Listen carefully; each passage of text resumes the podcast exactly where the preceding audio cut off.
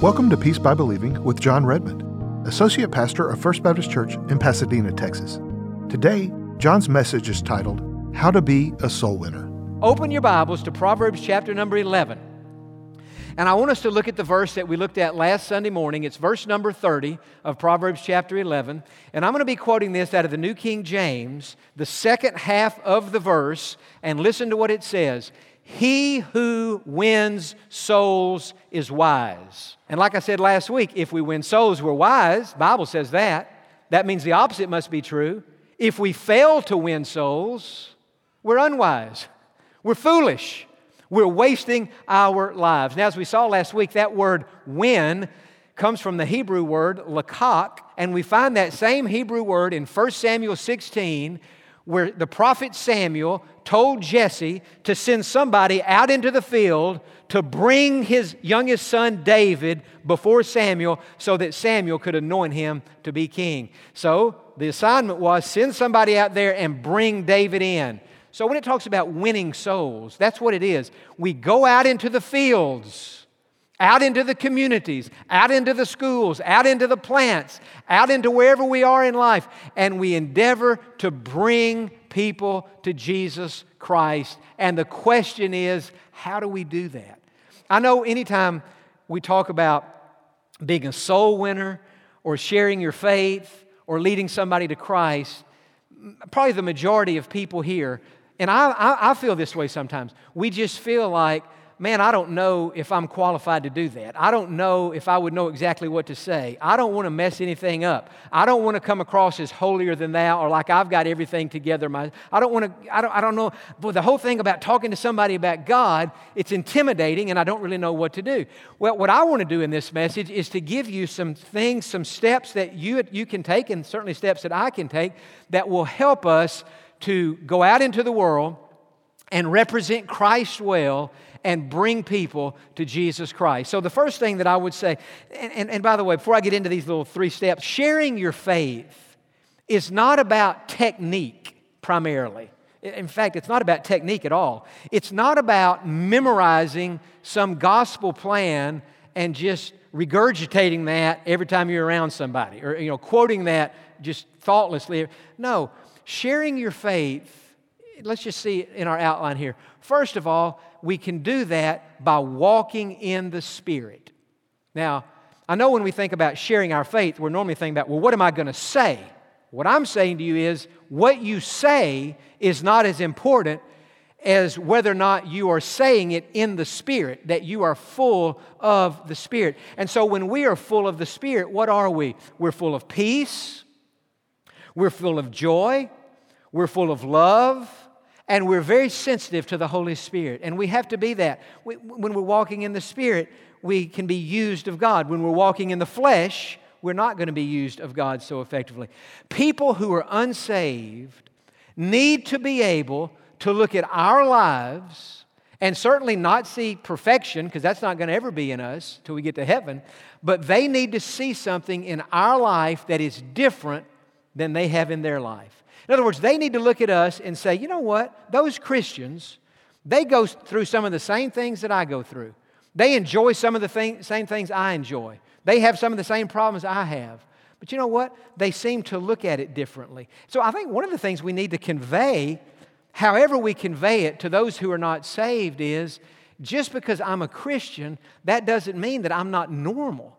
It doesn't mean that I don't enjoy certain things. See, a lot of the people who are not Christians, they think if I go to church, if I quote get saved, if I get serious about God, I'll never enjoy the things that I, I, can never watch a movie. I'll never watch a ball game. I'm just going to be at church, church, church. All my whole life's going to be church, and I'll never get to anything I've enjoyed doing. And we need to help them understand no, we like to watch ball games too. And we like to do things that they enjoy too. The only difference between a Christian and a non Christian when it comes to watching a ball game, there are three differences. I've thought about this. Number one, we shouldn't gamble. Number two, we shouldn't use profanity if there's a bad play. And number three, we shouldn't get mad if our team loses, right? Like if, if, if I'm watching a football game with a friend who's not saved, man, I'm from my team. We're watching the game. It's a great game. Can you believe that call? What are they thinking? But the game's over and my team loses. Well, I'm disappointed. I wish we'd have lost, but you know what? I'm not going to punch a hole in the wall. I'm not going to break a mirror. I'm not, I'm not going to do that. I'm not going to use profanity. I say, you know what? We lost the game. What they, what they would see then, you know what? Oh, Jon, he likes what I like. He enjoys what I like, but his team lost. He's not depressed. He's not mad. He's not angry.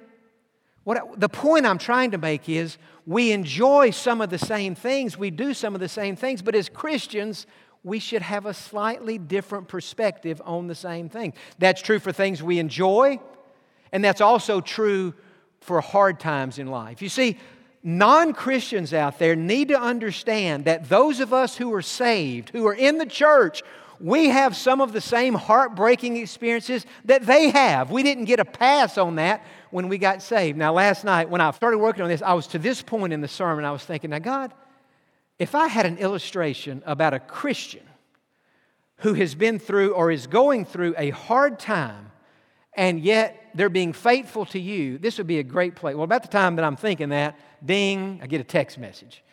And so I, I pulled up on my phone. So, who has texted me? And it was a good friend of mine and named Susan Seelig, and I want to tell you about her in just a moment. But I had texted her over the weekend just to tell her I was thinking about her uh, and just checking to see how she's doing. You say, Jon, now why would you why would you have texted her? What's going on in her life? Well, about 10 years ago, Susan and her husband Bob joined our church. And I remember when they joined and having my first conversation with them that we just kind of really hit it off. And you know, sometimes you do that in life. Sometimes you hit it off people, and, and we, we just hit it off. And the reason, the primary reason we hit it off is because they were coming here from the Episcopal Church. They were Episcopalians. Bob had been a long, long time Episcopalian. And so I, as a lifelong Baptist, was interested in this man and his wife who were coming to First Baptist from the Episcopal Church. And I asked him about that. I said, Bob, what's the deal? How do we end up getting you from the, your Episcopal church coming to the Baptist church? Here, he, I don't remember exact words, but here's basically what he said. He said, You know, Jon, what I like about First Baptist is this. You don't criticize the Episcopalians or any other denomination, and you don't brag on your own denomination. He said, I find that refreshing. He said, at First Baptist, what I like about around here is y'all aren't lifting up the name Baptist, you're lifting up the name Jesus. And he said, as long as you lift up the name Jesus, I can meet you at his feet and we can worship together and we can be in the same church. And so right there's how it started. I thought, man, this is my, he made me want to be an Episcopalian right there. But then I'd have left him because he came to be a Baptist. But what we were saying is none of that makes any difference. It's not, it, it, it, it amounts to zero. It means nothing. So we hit it off. Well, through the years, we have maintained our friendship. I've done several weddings for their family. Several years ago, Bob was diagnosed with cancer. He was treated for that cancer. In the treatment, he developed a serious lung problem. Long story short, just a few weeks ago, Bob slipped out of his body and he went to be with the Lord. We had his funeral here at First Baptist.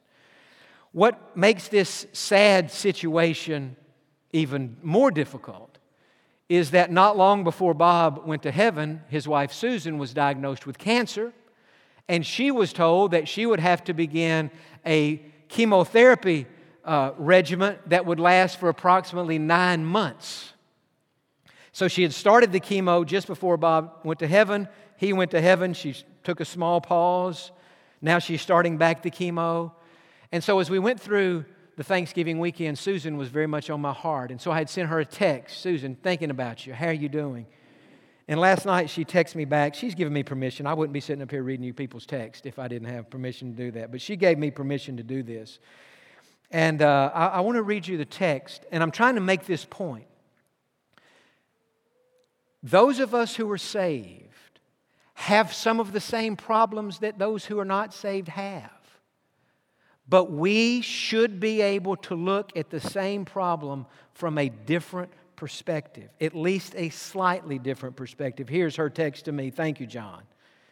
It has been most difficult without my Bob. I have many dark days, but I will not give up.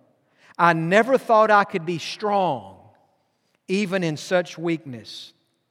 But I am, at least for now.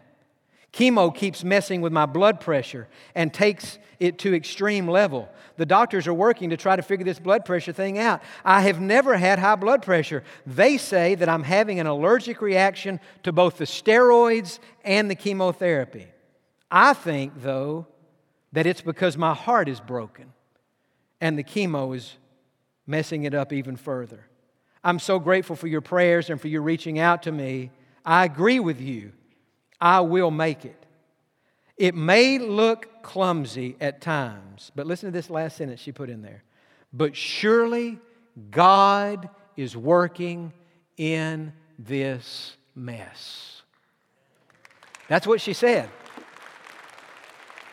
Just lost her husband, battling cancer herself does she like it? No. Is she sad? Yes. Is she having physical difficulties? Yes, she is. But what is she saying? She is saying, I don't understand it, but God is working in this mess. Let me tell you something. If she's down there at MD Anderson or wherever she's getting her treatments and she's talking to a nurse or, or she's talking to another patient who's going through something and maybe this other person's not saved and Susan shares, which I know she would naturally with them, what she texted me and says, yeah, I don't understand all this. It's painful. It's hard. My blood pressure's all over the map. But I believe, even though I can't understand, I believe that somehow, some way, God is in this mess.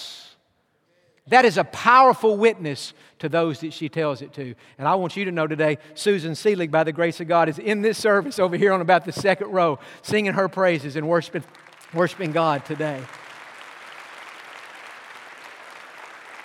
And so we have to walk in the Spirit. And if we're walking in the Spirit, God will give us opportunities to share with others. Now, the second thing we have to do, not only by walking in the Spirit, but by having our eyes wide open by being on the lookout for divine connections.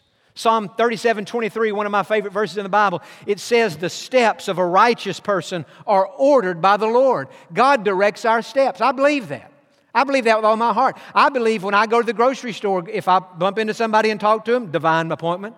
I believe when you're at work tomorrow, school, and you're having a conversation with somebody, it's a divine connection. Now, what we have to do in those moments is we have to be walking in the Spirit because we have to discern does God have us there to A, plant a seed, to B, water a seed that's already been planted, or to C, reap a harvest? You have to be sensitive to the Holy Spirit. When you talk to people about God, you have to be sensitive. I know some people, they want to see people get saved. They really do. They have a passion for the unsaved. And they'll go to a restaurant, and their whole mindset is walking in the door of the restaurant, before I get out of there, I'm going to lead this person serving my table, I'm going to lead them to the Lord. And I've been at tables with people who do this. And their hearts are purer than mine. But let me tell you something that's not always a wise thing to do.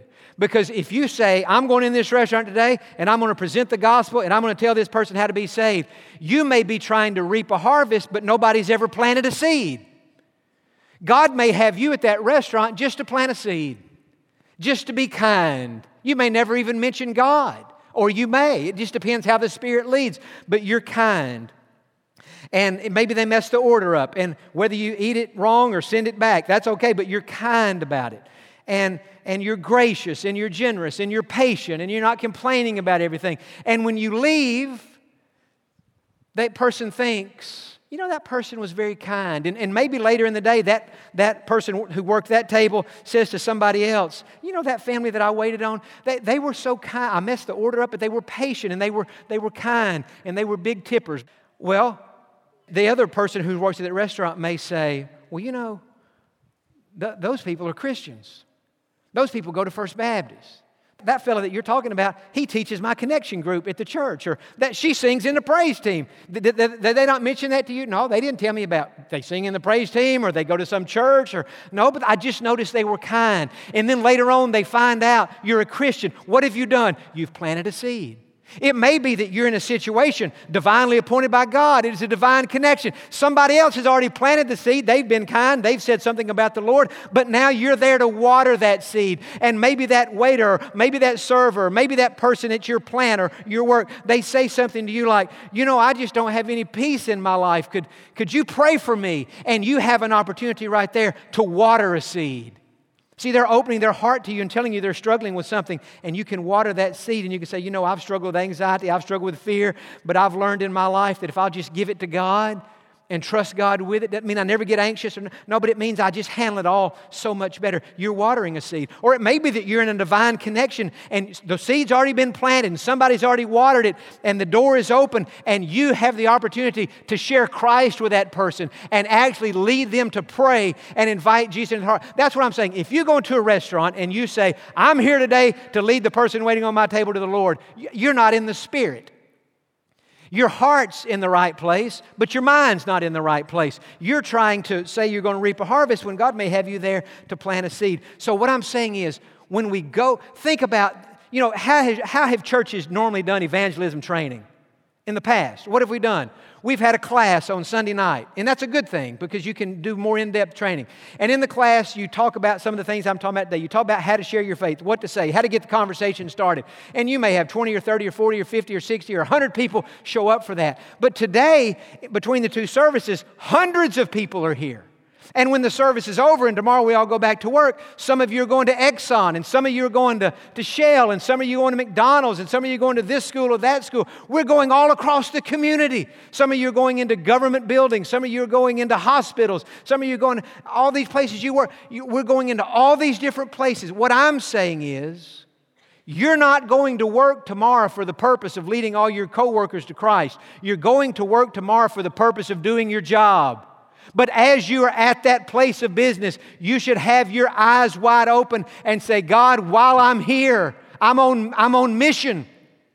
I'm here to do my part and reach this community for Jesus Christ. God, give me wisdom. Today, am I planting a seed? Today, am I watering a seed? Today, am I reaping a harvest? God, what am I doing today to further the cause of Christ in how I live first, and secondly, in what I say. So be on the lookout for divine connections. And then, number three, this is so very important by naturally and appropriately sharing with the people who God brings into your path, who God places on your heart, by naturally and appropriately sharing with them what Jesus Christ means to you. Now, remember this.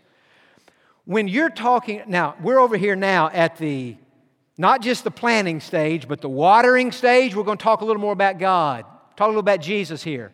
Or the reaping stage, we're going to give an explanation of how they can be saved. We have to remember this. The more we can identify with them and help them to identify with us, the more effective it's going to be. In other words, in these settings, if we send off an air that we're one step above them. We're holier than they are. We know more than they do. We're going to turn people off and never lead anybody to Christ. But if in those encounters we're honest, we're real, we're vulnerable, and they say to us, Man, I tell you, I've never been as anxious in my life. I, am having a hard time sleeping. I'm having to start taking medication for my anxiety. I'm even battling a little bit of depression. I'm, I can not sleep at night. I've lost my appetite. When people start saying things like that, that is not a time to in any way be condescending and to say, well, you know, you just need more faith or you just need to tough it up. That is not what they need. What they need is somebody who understands. Did you know one of the reasons that God lets us go through difficulties in our life has nothing to do with us? It has to do so we can better understand what they're going through in their life. I look at things I've been through in my life, especially in the last few years when I got had some physical issues, and, and because of those physical issues, I began to experience in my own life some nervousness, some anxiety, some feelings of overwhelmed, some being fearful that I never had had in my life. Never had that before. Well, I think one of the reasons God allowed me to go through some of that is so that I can better understand what other people are feeling in their own lives, and the same with you. So, in that setting, if you can just naturally and appropriately say, well, you know what, I tell you what, fear, man, I don't think anybody's battled fear more than I have. Or anxiety, I don't think anybody maybe understands you know, anxiety better than I have. Or like with me, since I used to doubt my salvation, I say, you know, there was so many years I used to really not be sure that I was saved, and I was always wondering, worried, when I die, am I going to go to heaven? And I've told that to so many people, and they say back to me, they say, well, you know, that's exactly how I feel. See, what I've learned is this when we get real, they get real. If we put up a barrier, they're going to put up a barrier. And I've had people say to me, sometime I'll do a sermon and I'll say something I've struggled with, especially if it's doubt or fear, anxiety. Some, some people say, Jon, that was a good sermon, but man, when you shared all that, you kind of made yourself look weak. But what I think is, man, I appreciate you trying to protect me because I know you don't, you know, if you look weak, we look bad, we should all look strong. But I think to myself, I'm not trying to look strong or weak. I'm trying to be real, and the fact is, I am weak. And what people we're talking to need to understand is they're weak, we're weak, but it is when we're weak and when we recognize our weakness that we become strong in Jesus Christ. I heard a, a, a former professional wrestler who became a governor being interviewed one night years ago and he, he, was asked about his faith. And he was asked specifically by a non Christian. They asked him, said, Governor, are you a Christian? And the governor said this He said, No, I'm not a Christian because Christianity is for weaklings. And when he said that, I can remember it made me angry. I thought, Well, how dare you?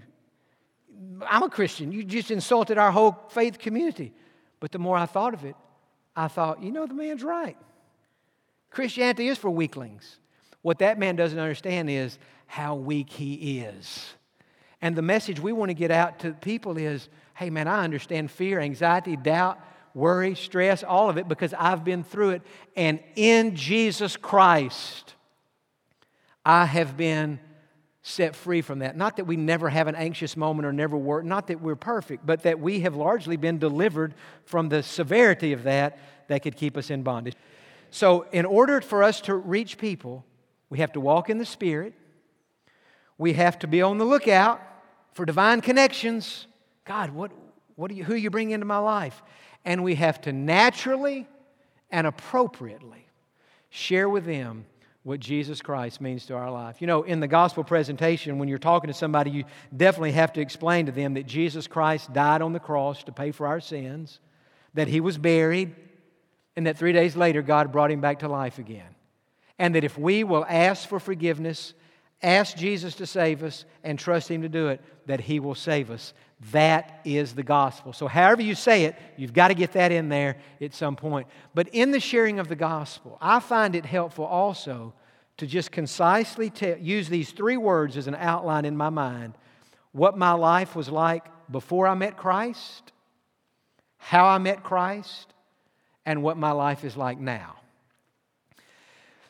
Now, as I think about that and saying that to you today, if you got saved when you were young, you say, well, what was my life before? You know, before. I mean, if you got saved at six, seven, or eight years old, unless you were really causing some trouble in that daycare, you didn't see like a Damascus Road experience, right? A lot of people get to be teenagers and they start doubting their salvation because they look back and say, well, I don't really see anything that changed.